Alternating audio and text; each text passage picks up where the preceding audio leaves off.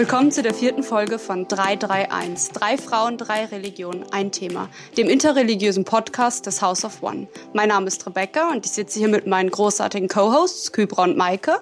Hi. Hallo. Und heute möchte ich über Stereotype und mediale Repräsentanz von Judentum, Islam und Christentum sprechen, weil es einfach für mich ein starker Aufreger ist und ich denke, dass es sehr gefährlich sein kann und auch hinderlich ähm, für einen gesamtgesellschaftlichen Dialog darüber. Und wir sind eigentlich so zu dem Fazit ein bisschen schon gekommen, dass wir uns als Jüdinnen, Christen und Muslimen nicht in den deutschen Medien repräsentiert fühlen. Und äh, heute wollen wir mit euch drüber reden, warum. Aber äh, bevor wir so gleich ins Thema reinspringen, ich glaube, ihr habt wieder ähm, entweder oder Fragen für mich mitgebracht und ich bin sehr gespannt und würde die äh, gerne beantworten. So, ja. Maike, magst du anfangen vielleicht? Gerne. Meine erste Entweder-Oder-Frage an dich, Rebecca. Glitzer oder Konfetti? Äh, Glitzer. Hands down, Glitzer, alles, überall. Äh, Klamotten, Gesicht, ja. Ich bin mir unsicher. Ich finde Konfetti so wahnsinnig schön. Ähm, ich weiß, umweltschädlich, aber ähm, es gibt ja auch ah, umweltfreundliche Varianten. Ich glaube, Glitzer Ach. ist jetzt auch nicht das umweltfreundlichste, ja, oder? aber ja, Konfetti muss man halt immer sauber machen, obwohl meine Mutter jetzt sagen mhm. würde, Glitzer ist auch die ganze Zeit in der Wohnung. Aber egal, ich bin trotzdem Team Glitzer. Oh Gott. Ähm, ja, meine Frage ist, äh, stilles Wasser oder Sprudelwasser? Oh, also zu Hause, weil ich eine arme Studentin bin, trinke ich Leitungswasser. Aber ah. sobald ich irgendwie die Möglichkeit habe, Sprudelwasser zu trinken, trinke ich schon gerne Sprudelwasser. Maike, hast du noch eine Frage? Ja, meine zweite Frage an dich ist Erdbeeren oder Himbeeren? Erdbeeren. Obwohl Himbeeren auch sehr gut sind. Blaubeeren sind auch sehr gut. Also ich diskriminiere nicht gegenüber Beeren, aber Erdbeeren. Ich bin Himbeeren tatsächlich. Ja? Team Himbeeren. Mhm, voll. Voll gut. Meine beste Freundin hasst Himbeeren und sie ist die einzige Person, die ich kenne, die das hasst. Aber Wie? Also ich hasse Wie geht das? Ich verstehe es also auch ich würde dir sagen, von allem bisschen. äh, ja, dann leite ich schon mal zu meiner nächsten Frage. Ähm, und zwar Wellnessurlaub oder Städtetrip? Städtetrip. Ähm, mir ist sehr schnell langweilig. äh, ich brauche sehr viel, ähm, nicht Betreuung, aber so Stimulation von außen. Ich habe auch immer, wenn ich eine Woche weg bin, habe ich drei Bücher dabei, weil oh. äh, ja, mir ist einfach extrem schnell langweilig. Ich bin wie so ein Kind, muss mich aber dann selber halt irgendwie bespaßen und so eine Stadt hat dann ein bisschen mehr äh, an so Kultur und Nachtleben auch zu liefern und dann wird mir nicht so schnell langweilig. Das stimmt. In diesem Fall würde ich von jedem etwas nehmen.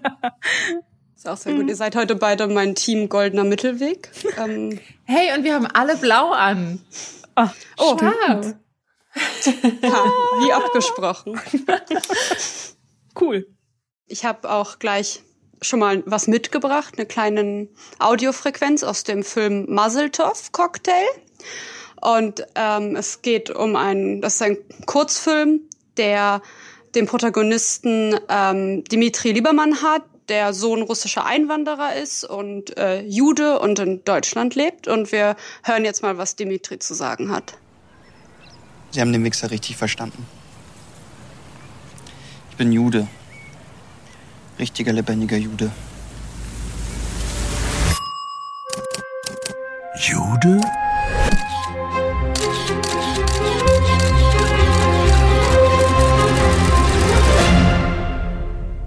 Bin Dima. Dimitri Liebermann. Ja, ja, aber an mich russisch-jüdischen Passdeutschen denken die meisten natürlich nicht, wenn sie das Wort Jude hören.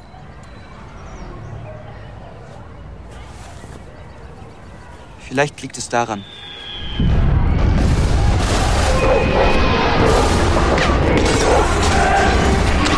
Weißt du, was man früher mit dir gemacht hätte? In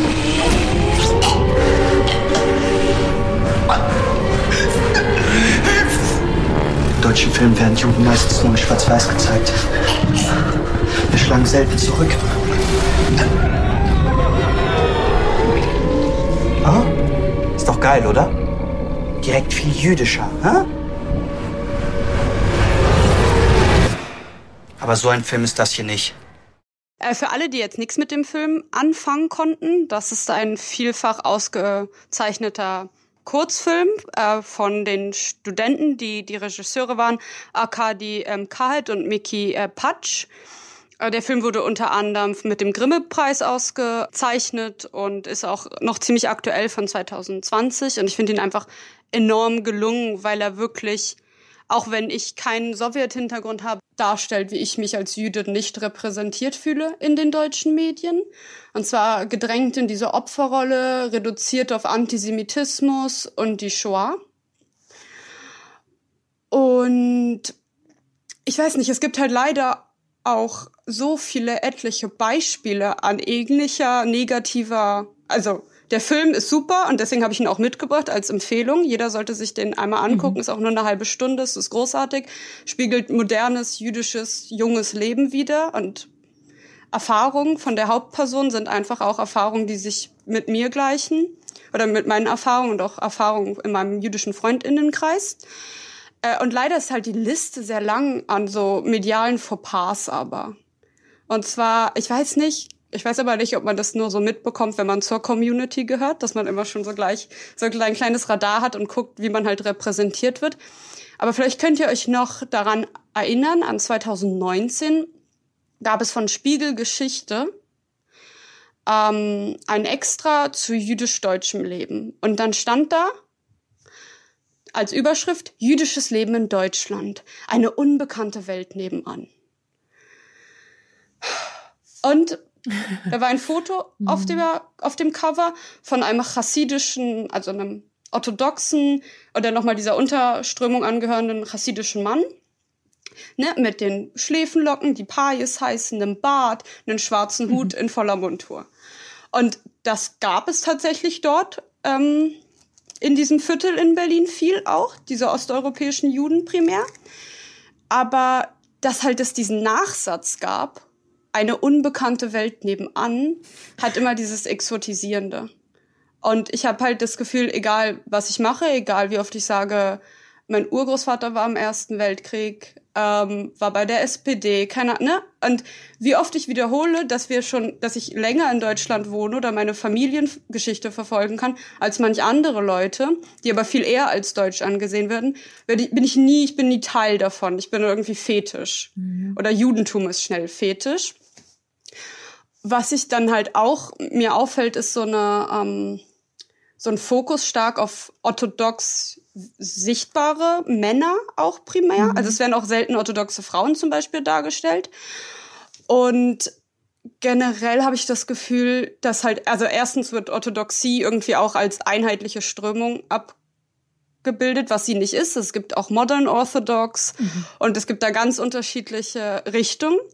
Und das ist schon echt heftig, aber dann halt auch, Leute denken halt, das ist das richtige Judentum, ne? Und ich weiß nicht, es gibt auch den, den Podcast von Jan Böhmermann und er hatte irgendwie über diese Netflix-Verfilmung von Unorthodox gesprochen und meinte dann, das wäre ein idealer oder besonders guter Einstieg für Menschen, die wenig Ahnung von jüdischer Kultur haben. Und ich dachte mir so, ich weiß gar nicht, wo ich anfangen soll, weil einfach mhm. Das ist nicht mal nur Orthodoxie, das ist Ultraorthodoxie und dann noch mal die Satmar-Sekte. Mhm. mhm.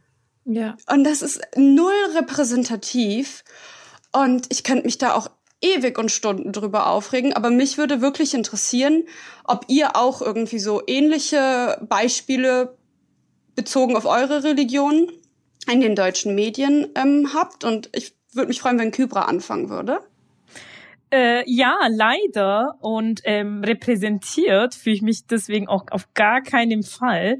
Ja, also in der muslimischen Schiene, wenn es um Islam geht und dann noch in den Medien, dann ist es so 90 Prozent meistens negative ähm, Nachricht. Ja, der Moslem, der aggressive Araber, der unterdrückende Mann und die unterdrückte der Frau und Islam, Terrorismus, immer in diesen Zusammenhängen dann auch irgendwie immer und und wenn dann mal ein muslimische eine muslimische Person was Gutes gemacht hat, dann ist es dann ist die Religion natürlich ähm, äh, Hintergrund oder äh, es kommt gar nicht äh, vor. Ähm, also wenn ich Islam irgendwie in den Medien höre, dann habe ich erstmal so ein äh, äh, Gefühl, wo ich mir dann denke, okay, das äh, wird wahrscheinlich jetzt wieder nichts Positives sein. Und ähm, das ähm, übt extremen, enormen Druck irgendwie auch aus, weil ich denke mir dann irgendwie, ähm, ja, ich muss jetzt irgendwie selber auch irgendwo aktiv werden und was machen, um einfach diese ähm, dieses schlechte Bild von den Köpfen einfach mal rauszunehmen. Und natürlich weiß ich, dass ich das alleine irgendwie nicht schaffen kann, aber dennoch brauchen wir positive Beispiele ähm, von der jetzt ja islamischen Seite, die es ja eigentlich auch gibt. Ähm, nur werden die halt nicht so ähm, groß auf die Glocke gehangen. Ich bin es einfach leid, irgendwie auch von Anfang an, ähm, von Anfang an meine ich, ähm, seitdem ich eben reflektieren kann und sagen kann, okay, Islam gehört, ist kein, also Islam ist eine Religion und Terrorismus ist nicht mit Islam vereinbar. Mhm. Keine Ahnung, was ähm, die extremistischen Menschen sich da ausdenken. Ähm, aber es ist auf jeden Fall nicht die Religion, die ich äh, ausübe und dass ich dann quasi und dann noch mit ähm, sichtbar muslimischen Vordergrund hier auch, ähm, weil ich eben ein äh, Kopftuch ähm, habe, dass die Menschen dann direkt dann irgendwie sagen können, okay, muslimisch, also ähm, ja, Vorsicht. Ich denke auch, was, was du gerade ansprichst, ist halt, das Problem ist nicht nur, dass es irgendwie mal in den Nachrichten eine ungeeignete Überschrift gibt oder einen Kurzbeitrag, der echt daneben ist, sondern dass das erstens Spiegel der Gesellschaft ist. Also alles, was ich in den Medien an so ähm, Stereotypen mir gegenüber, aber auch zum Beispiel gegenüber dem Islam oder anderen marginalisierten Gruppen auch erfahre, sind ja auch Dinge, die teilweise Leute auf der Straße sozusagen oder mein Umfeld im weitesten Sinne in der Uni oder so an mich ranträgt. Und ich habe das Gefühl, die Leute fühlen sich dann auch leider oft bestätigt, weil es stand ja in der Zeitung oder ich habe das ja in der Doku gesehen. Und mh, mm, ich glaube, wir als Minderheitengruppen haben noch mal ein bisschen anders damit zu kämpfen, aber ich kann mir auch vorstellen, dass Maike sich überhaupt nicht repräsentiert fühlt. Und ähm, ja, genau, erzähl uns doch mal ein bisschen, was dich so stört. Ich würde noch mal einen Schritt zurückgehen. Ähm, Gerne. Und ich glaube, dass das total wichtig ist, äh, aus christlicher Perspektive ganz deutlich zu betonen, dass es erstmal, ähm, wenn es um stereotypische oder ähm, beispielhafte Darstellung von Kirche und Christentum in den Medien gibt, dann ist das äh, auf einem anderen Niveau. Denn Christentum, Kirche gehört, ist erstmal die Mehrheitsreligion. Kirche hat eigene Sendeplätze, Kirche hat ähm, eigene Sendeplätze im Radio, im Fernsehen, ähm, in den Zeitungen. Das ist viel mehr miteinander verwoben, einfach dadurch, oder aufgrund dessen, dass Kirche und Christentum zur Mehrheitsreligion gehört. Das muss man ganz klar sagen. Also dieser mediale Anteil, wie meine Religion in den Medien repräsentiert wird, ist höher im Sinne von, dass christliche JournalistInnen und eigene Sendeplätze vorhanden sind. Ich glaube, das ist erstmal ganz wichtig zu betonen. Also es wird über meine Religion berichtet, auch aus christlicher Perspektive auch in Medien außerhalb von kirchlichen Blättern oder so. Ich glaube, das ist ganz wichtig festzuhalten. Und ich habe auch die Frage, vielleicht können wir darüber auch noch mal sprechen, Woher kommt das eigentlich? Also das, was ihr beide gerade geschildert habt, ist das Unwissen? Ist das, äh, liegt das daran, dass es immer so stereotyp und beispielhaft in den Medien dargestellt wird, dass Menschen nicht weiter nachforschen? Und ich habe dahingehend auch immer gleich die Frage an die Menschen, die darüber berichten, aber auch an zum Beispiel Lehr Lehrerinnen oder äh, Religionslehrkräfte, die ihr dafür verantwortlich, also nicht alleine verantwortlich, aber einen Beitrag zur religiösen Bildung beitragen. Ähm, habt ihr denn eigentlich Muslime muslimische Freundinnen? Habt ihr denn eigentlich jüdische Freundinnen? Woher habt ihr euer Wissen? Und wenn ich mir Schulbücher anschaue, Religionsbücher anschaue oder die fünf Weltreligionen, ist auch immer irgendwie ein toller Titel. Erstmal, wie werden denn da Religionen eigentlich repräsentiert und dargestellt? Und das sind meistens Männer, die dargestellt werden und meistens aus dem eher sehr ähm, ja, orthodoxen oder konservativen Spektrum, weil, das ist so ein bisschen auch meine Frage, sie von außen erkennbar sind als religiöse Person, weil sie religiöse Kleidung tragen? Das ist so ein bisschen meine Frage.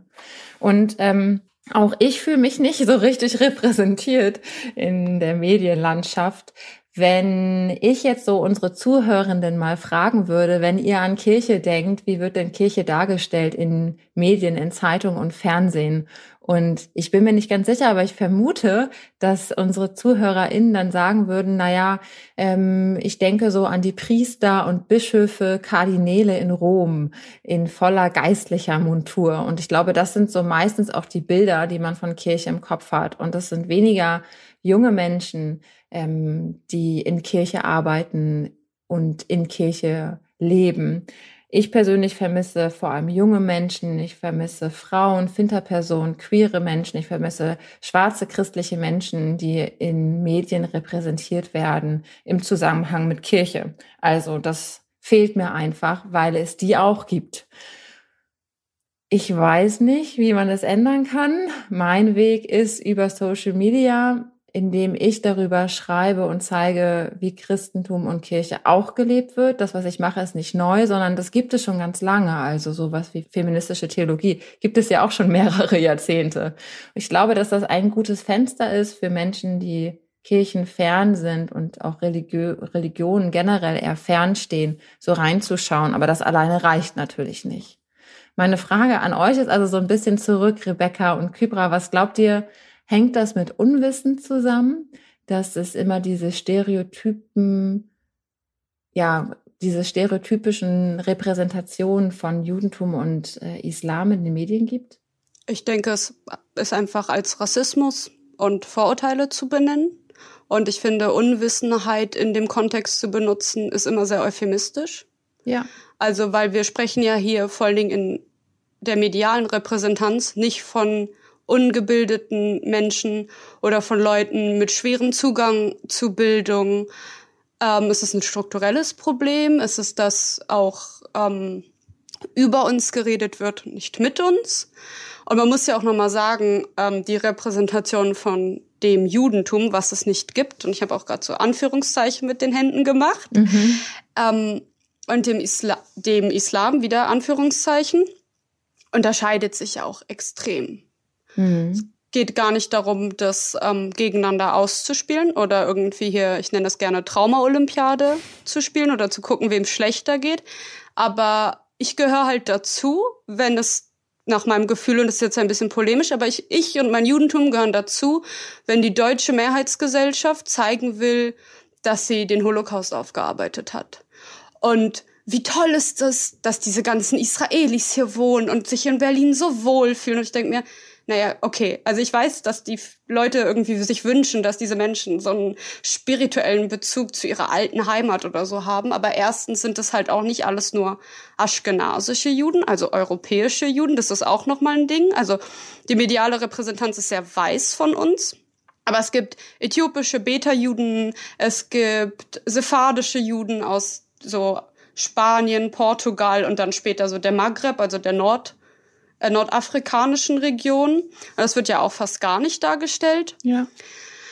Ähm, und halt, ne, also wenn man halt zeigen will, wie toll es in Deutschland ist, dann, dann werden halt irgendwelche tollen jungen israelischen AutorInnen interviewt oder jüdische Menschen dargestellt, wie sie besonders modern leben und sich so wohlfühlen. Ähm, aber ganz ehrlich, ich habe halt nicht das Gefühl, dass inhaltlich effektiv etwas gegen Antisemitismus getan wird in der Schule. Ne? Also man betet den Holocaust runter. Dann meistens in irgendwelchen Zahlen, sechs Millionen Juden, oh nein, die ganzen KZs, bla. Aber was Antisemitismus ist, dass es ihn immer noch gibt, wie er sich äußert, dass es moderne Formen davon gibt, das haben die Leute, die Leute haben keinen Plan. Die Leute haben nur keinen Bock mehr, Gaskammer und Holocaust mhm. zu hören. Ähm, dennoch muss ich halt sagen, ich bin halt der interne Fremde, nicht? Also Judentum gehört ja zu Deutschland und die. Das wollte ich jetzt sagen. In dem, in der, genau, in mhm. dieser mhm. Wahrnehmung von, mhm. von einer Mehrheitsgesellschaft und dann wird auch immer da, das ist das Un, mein Unwort, mein absolutes Unwort ist jüdisch-christliche Tradition. welche mhm. jüdische, welche jüdische christliche Tradition? Systematische Ermordung und Pogrome? Also da kriege ich wirklich viel zu viel. Und vor allen Dingen wird es dann benutzt, ich weiß nicht, wie du das siehst, Küber, es würde mich sehr interessieren, um den Islam als externen Fremden darzustellen. Mhm. Als überhaupt nicht dazu gehören. Also es gäbe keine Debatte wie, gehört das Judentum zu Deutschland? Das wäre schlecht vorstellbar. Aber wir haben ja doch die Debatte gehabt, gehört der Islam zu Deutschland? Was sagst du dazu, Kybra? Ja, ähm, sehr spannend, weil als du gesprochen hast, dachte ich mir irgendwie auch, ähm, ja, äh, in Bezug auf das Judentum gibt's irgendwie ähm, ja so eine Herangehensweise, ja, jetzt müssen wir zeigen, dass das Judentum zu uns, zu unserer deutschen Gesellschaft dazugehört, auch wenn es manchmal scheinheilig ist.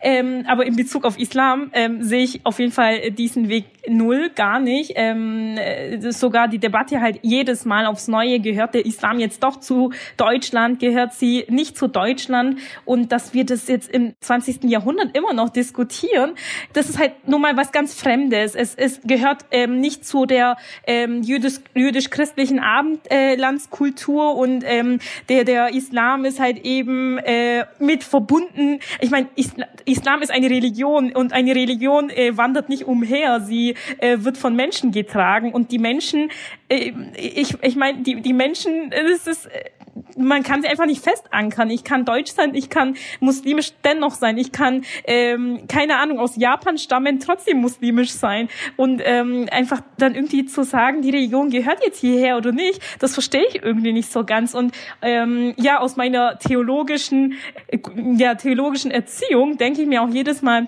ich meine, Gott hat äh, die Welt erschaffen und auch die Länder und auch die Städte und ähm, ganz egal, wo die Religion ist, ich meine, ähm, irgendwie gehört, führt alles zu dem einen irgendwie dann doch hinaus. Und ähm, ja, jetzt wollte ich noch mal was sagen, aber jetzt habe ich jetzt irgendwie vergessen. hm, vielleicht kommt es noch. das ist natürlich super elegant im Podcast. Ach, ach jetzt weiß ich es wieder. Na, der Gedanke ist wieder da. Ähm, und zwar die die Frage von dir, Maike. Ähm, ja, warum kommt es denn zustande? Ja, ich ich finde, Medien arbeiten wahrscheinlich immer so. Die müssen schauen, wie, was für ein Rating die haben und ähm, ob sie wie viele ja wie viele lesen die Zeitschrift und so eine Schlagzeile mit äh, einem negativen Geschmack, ähm, äh, ja, lockt irgendwie Menschen noch mehr an. Und ich möchte das jetzt um Gottes Willen nicht irgendwie kleinreden, dass sich äh, tatsächlich Menschen äh, in die Luft einjagen und äh, das äh, äh, im Namen des äh, Heiligen Kriegs oder so ein Quatsch machen würden. Also ähm, so, so, solche Menschen gibt es, ja, ähm, aber das ist auf jeden Fall nicht die Mehrheit. Und ähm, ja, die Medien könnten zum Beispiel unser Podcast mal äh, als Thema nehmen und und ja, über drei junge Frauen berichten, die ja auch ihren Cent mit eingeben. Herzliche Einladung also. Ja, genau. Wir, wir nehmen Anladungen an. Aber wobei ich dann auch sagen muss, dass oft ähm, moderne jüdische Frauen, die eine andere, vielleicht egalitärere Praxis haben, also das heißt, wo sie mehr aktiv irgendwie im Gottesdienst auch mitmachen können, gerne ausgespielt werden gegen orthodoxe Frauen dann auch. Und dann das dargestellt wird irgendwie als Rückstände. Mhm. Ja, wir drei haben ja auch unterschiedlich, jeder als Individuum sozusagen, als einzelne Person, ein bisschen Interview-Medienerfahrung, aber wir wurden jetzt auch schon ein bisschen so zu dritt mal interviewt. Und ähm, genau, oh je, Kybra, du sagst es. Also da fand ich auch schon, sind mir so ein paar Tendenzen aufgefallen. Und ich wollte mal aber erstmal euch zu Wort kommen lassen. Ähm, Gibt's was, was, ihr, was euch echt stört? Eine Frage, die ihr nicht mehr hören wollt von JournalistInnen? Äh, eine Überschrift, die ihr nicht mehr sehen könnt? Maike, du lächelst schon so. Ich, ich nehme mal an, äh, dir fällt gleich was an. Schieß mal los.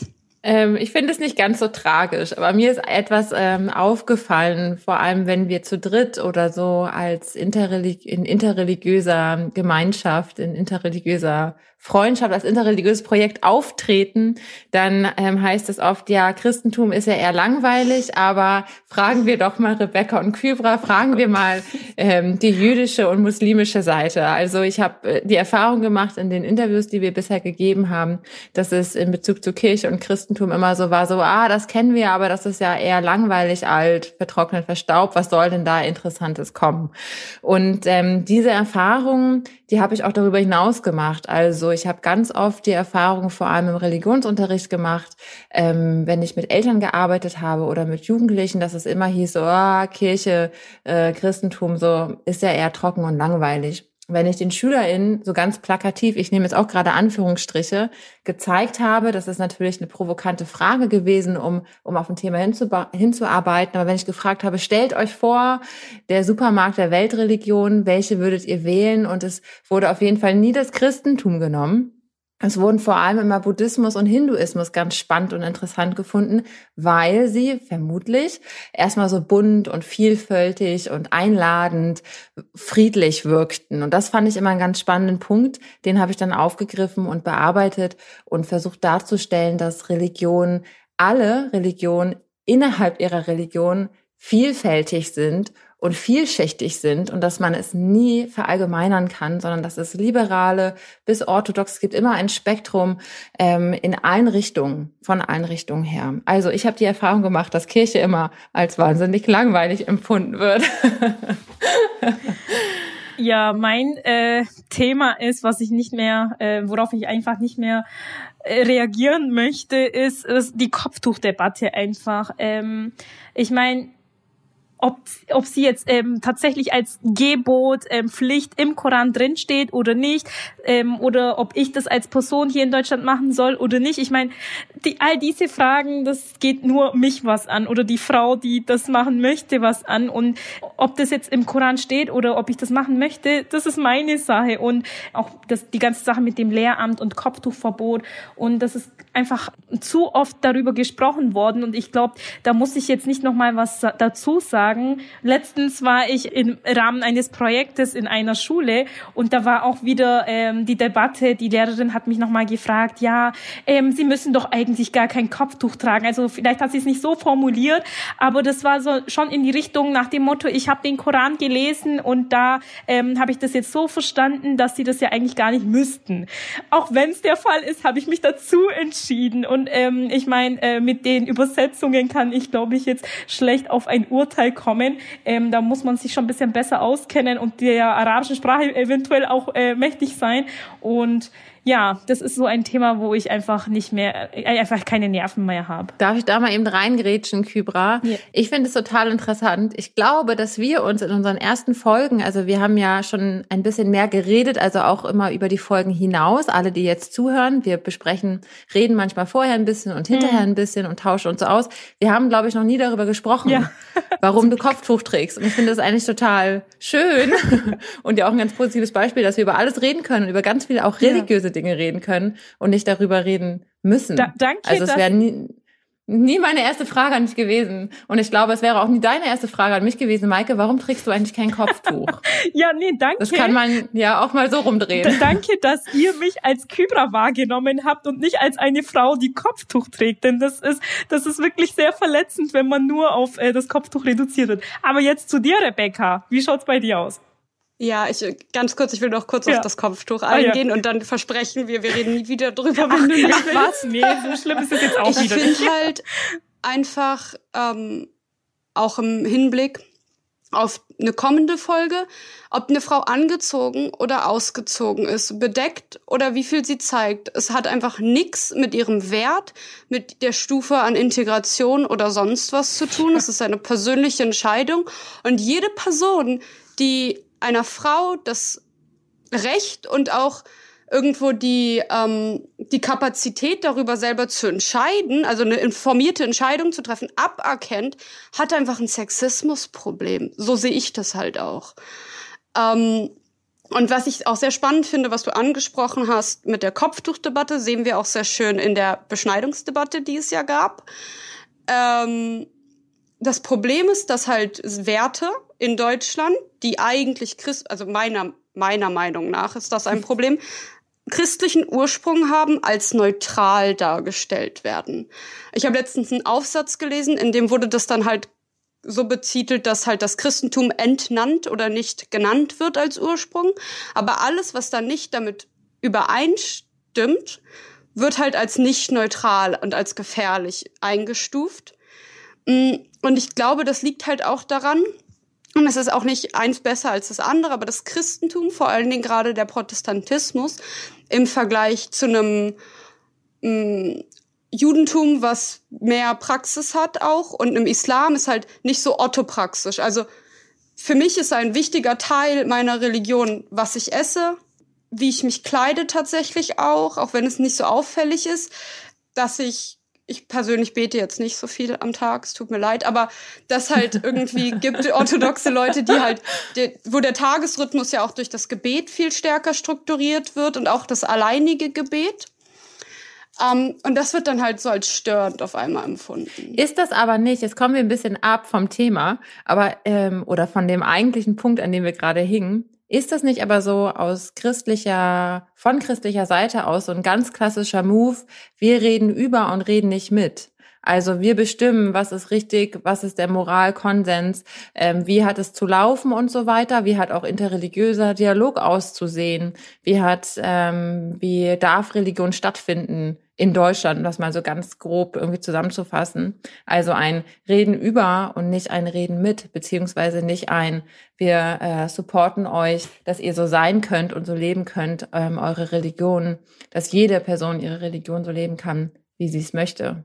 Total, ich gebe dir da auf jeden Fall hundertprozentig recht, Maike.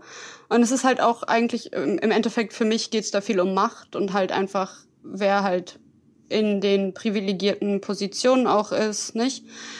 Um, und es wird halt viel benutzt, um Othering zu betreiben. Das ist so ein Fachbegriff, wo halt Leute fremd gemacht werden, nicht? Also, wenn, ich hatte das mal, dass in einer Gruppe in der Schülergruppe, mit der ich gesprochen hatte, ähm, danach in dem Verein, in dem Rahmen, in dem das passiert ist, gefragt wurde, na, wie viele deutsche Kinder gab es denn? Und ich meinte, ich habe halt keine Passkontrolle gemacht, kann ich Ihnen nicht sagen.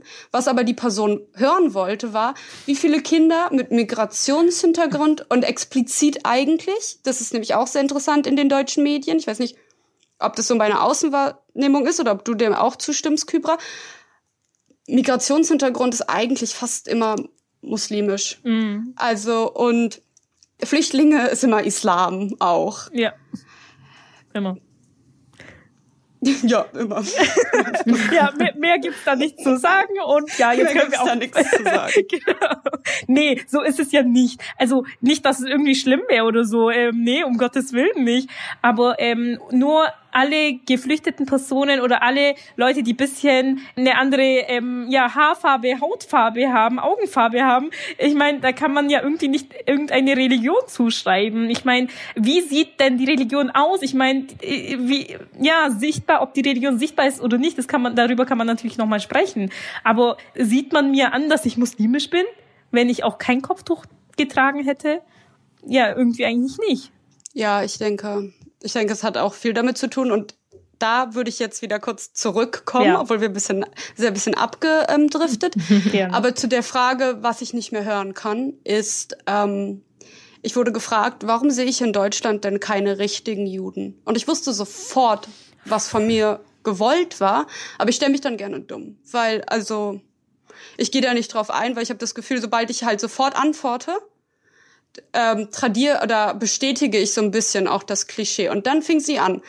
Naja, also ich meine, so Männer mit Bart und diesen Löckchen, auch können wir einmal bitte irgendwie den Begriff benutzen, den die Religion dafür selber hat? Das heißt Payes und wir, ne, bitte, ich, es wäre so schön, wenn ich mal wenigstens nach Juden mit Payes gefragt werde und nicht mit diesen Löckchen. Und dann dachte ich mir auch so, okay, das sind richtige Juden. Das ist historisch komplett falsch, weil diese Strömung eine Sache sind, die entstanden sind eigentlich erst mit Aufkommen von Nationalstaaten. Aber ich will hier gar nicht irgendwie so jetzt historisch abnörden. Es ist, das hat mich so geärgert. Und das ist dann auch wieder der Mann. Der Mann ist der richtige Jude. Und genau zu diesem Thema, also zum nervigen Vorurteilen in Film und Fernsehen haben wir auch Arkadi Karhet befragt und der ist der Regisseur des Films Muzzletov Cocktail von dem wir schon zum Anfang der Folge einen kleinen Ausschnitt gehört haben. Akadi, sag mal, nerven dich diese Stereotype auch so? Oder war das vielleicht sogar eine Motivation, diesen Film überhaupt zu drehen? Ja, ich kenne solche Stereotype natürlich und ich weiß nicht, ob das der Anlass war, dass man davon genervt war, den Film zu drehen. Ich glaube, der Anlass war vielmehr, einfach einen Film zu machen aus einer subjektiv jüdischen Perspektive. Ja, und zu erzählen, wie es einem vielleicht geht und vielleicht auch so ein bisschen vorbeugen, also dieses Gefühl, wenn man als Jude in Deutschland aufwächst und ständig äh, Filme sieht und Fernsehen schaut, ja, und jüdische Figuren dort auftauchen, mit denen man sich überhaupt nicht identifizieren kann. Ja, sehr häufig ist äh, das, was wir sehen, sind meistens Filme im bundesrepublikanischen Kontext. Die Figuren, die jüdischen Figuren, die auftreten, die sind immer geprägt sehr häufig von der Shoah in der Figurenbiografie und auch in der Figurenpsychologie. Zusätzlich sind diese jüdischen Figuren, die auftauchen, weil Film ein visuelles Medium ist, eigentlich immer religiös visualisiert. Ja, also Juden im deutschen Film und Fernsehen tragen Kippa, tragen Payes, ja, aber auch nicht nur im deutschen Film und Fernsehen, sondern auch in der Medienlandschaft. Ja, also wir müssen uns nur anschauen, was der Spiegel vor zwei Jahren getitelt hat. Ja, die fremde Welt von nebenan. Wir feiern dieses Jahr 1700 Jahre jüdisches Leben. Wir können aber auch schauen, wie die Tagesthemen ja ihre Beiträge über jüdisches Leben aus dem Stock-Footage-Archiv nehmen, wo man eigentlich immer nur männliche Hinterköpfe sieht mit der Kippa drauf, die oft vor dem Brandenburger Tor stehen oder vor dem Holocaust-Denkmal in Berlin, ja, vor dem Mahnmal.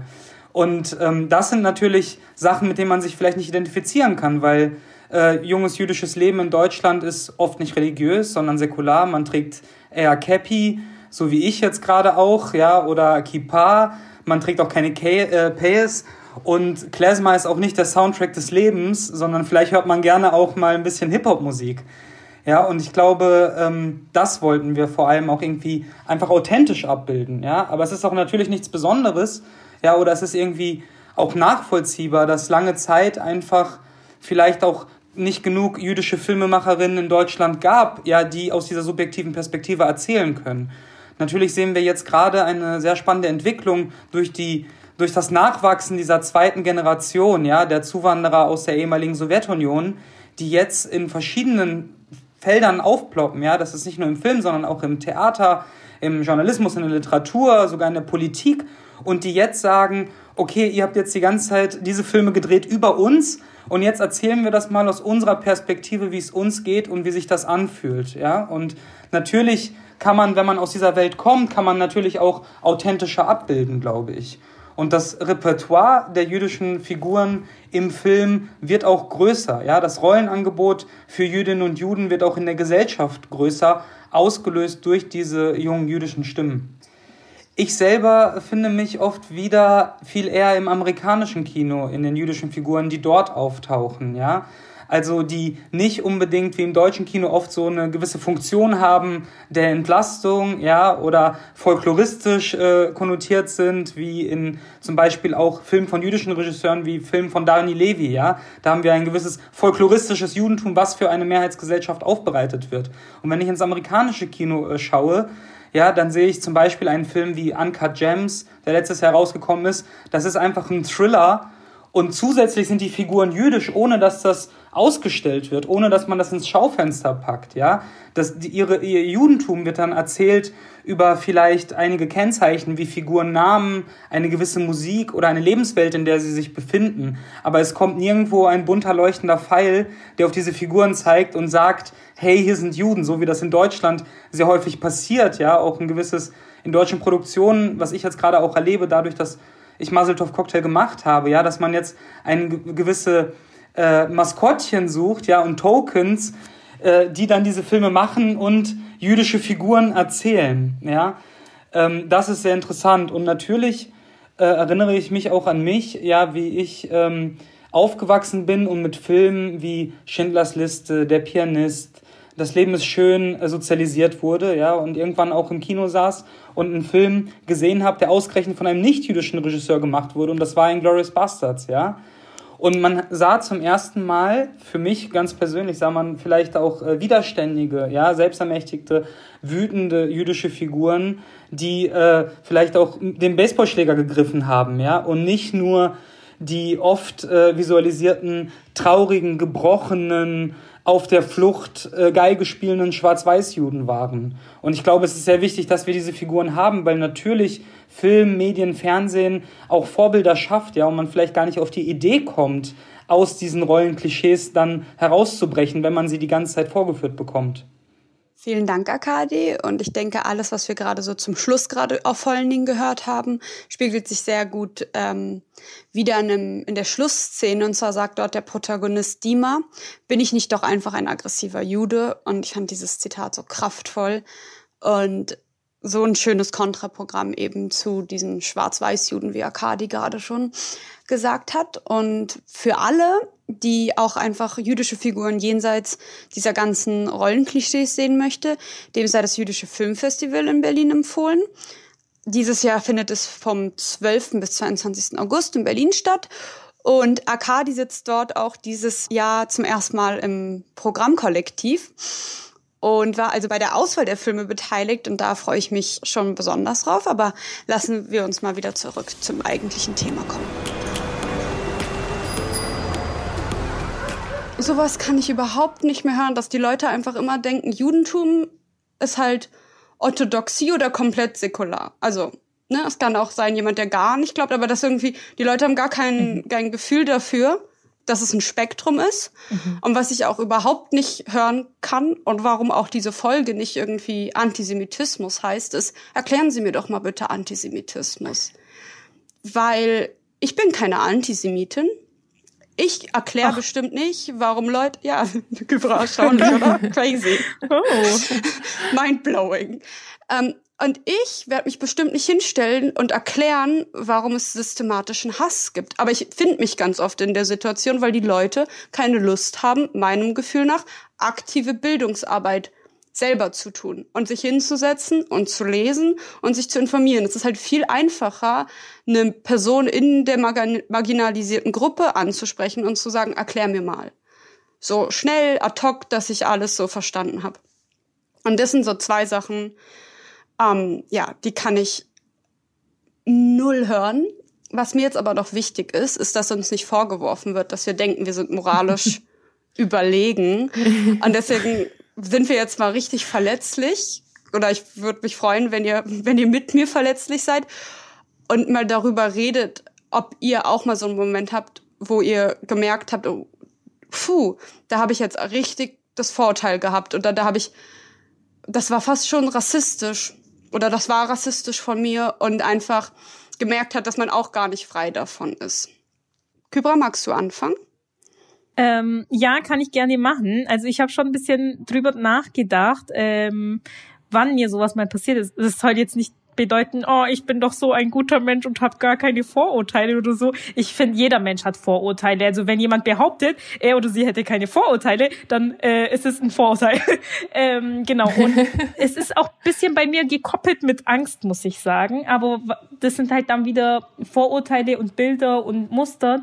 Ich ähm, immer wenn ich ähm, ja so sehr Punk wie soll ich das nennen, mit Punk-Stil äh, laufende Menschen, also so Haare, die die hochgesprayt worden sind, auch farbig, vielleicht auch Glatze und ähm, große Menschen mit ja so Stiefeln, Lederstiefeln und oder so die roten karierten Hosen sehe und dann noch mit Tattoo-Piercing.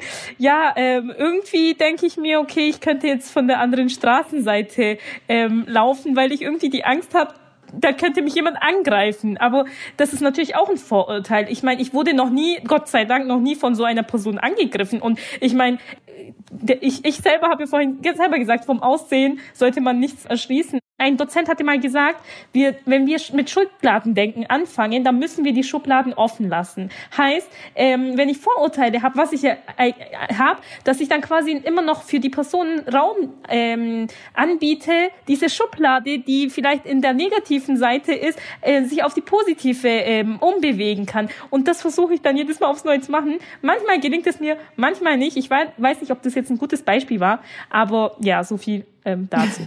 Ich denke schon, dass es ein gutes Beispiel war. Mhm. Maike, hast du auch ähm, einen mhm. Moment mitgebracht? Ja, ähm, ich würde da auch einhaken, was Kybra gesagt hat. Ich würde auch sagen, dass alle Menschen, die meisten Menschen Vorurteile haben und in sich tragen, egal wie weit sie gebildet sind und sich auch damit vielleicht beschäftigen. Aber ich glaube auch, dass es total wichtig ist, die eigenen Vorurteile zu erkennen und die dann zu bearbeiten. Also es ich, mein, das große Ziel ist natürlich, dass wir die alle nicht mehr in uns tragen. Ähm, das Gefährliche ist ja, wenn wir Vorurteile haben und danach Menschen bewerten, kategorisieren und äh, diskriminieren. Das ist das Fatale. Mhm. Aber wenn wir unsere eigenen Vorurteile erkennen und die dann bearbeiten in uns, also mit dem schönen Bild, was Kypra gesagt, die Schublade da Platz lassen, dass die Menschen diese Schublade sprengen können, mhm. das ist, glaube ich, das Wichtige. Also lange Vorrede, ich mache mich jetzt auch verletzlich und mir ist tatsächlich ein Moment passiert, in dem ich rassistisch gedacht und gehandelt habe.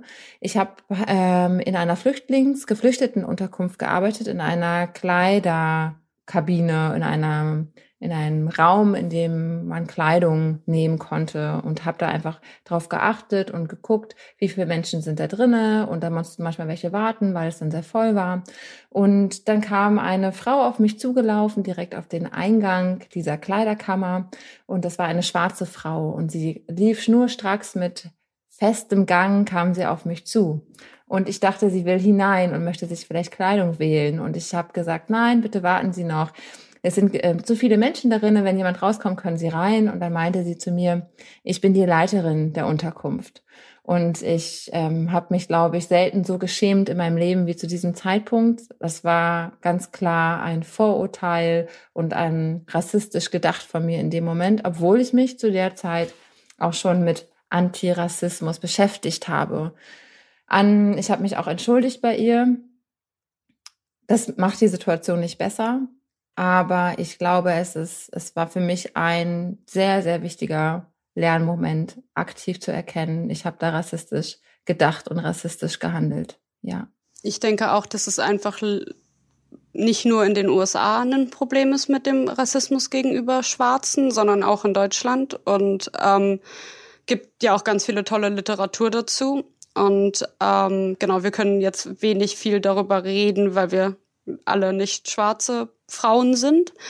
Aber ähm, ja, danke, dass du das mit uns geteilt hast und auch ne an die Zuschauer, äh, ZuschauerInnen, hm, an die ZuhörerInnen. So, ähm, das macht jetzt Maike nicht zum schlechten Mensch. Das macht auch niemanden von euch zum schlechten Mensch, wenn ihr euch mal dabei ertappt. Aber wichtig ist es halt, sich dabei zu ertappen, zu realisieren, was es ist, es zu benennen auch und zu versuchen, einfach sich besser zu verhalten. Ähm, ich habe natürlich, ich lasse jetzt nicht die anderen beiden sich hier irgendwie schlecht darstellen und gehe jetzt einfach und sage so, ja, also ich bin perfekt. Nein. ähm, mir ist eigentlich total wichtig intersektionaler Feminismus. Also Feminismus, der nicht vorschreibt, irgendwie, was ist eine gute Frau, was ist eine schlechte Frau, gute Feministen, schlechte Feministen, dass wir irgendwie alle mitdenken, dass wir fest wissen, dass es halt nicht nur eine Variante von Emanzipation gibt. Und doch ist es mir einmal passiert, dass ähm, ich mit einer jüdisch-orthodoxen Frau geredet habe, die auch wirklich, also verheiratet ist und dadurch auch ihre Haare nicht bedeckt. Ähm, und ich einfach davon, also erstaunt war, als sie halt meinte, dass sie links wählt.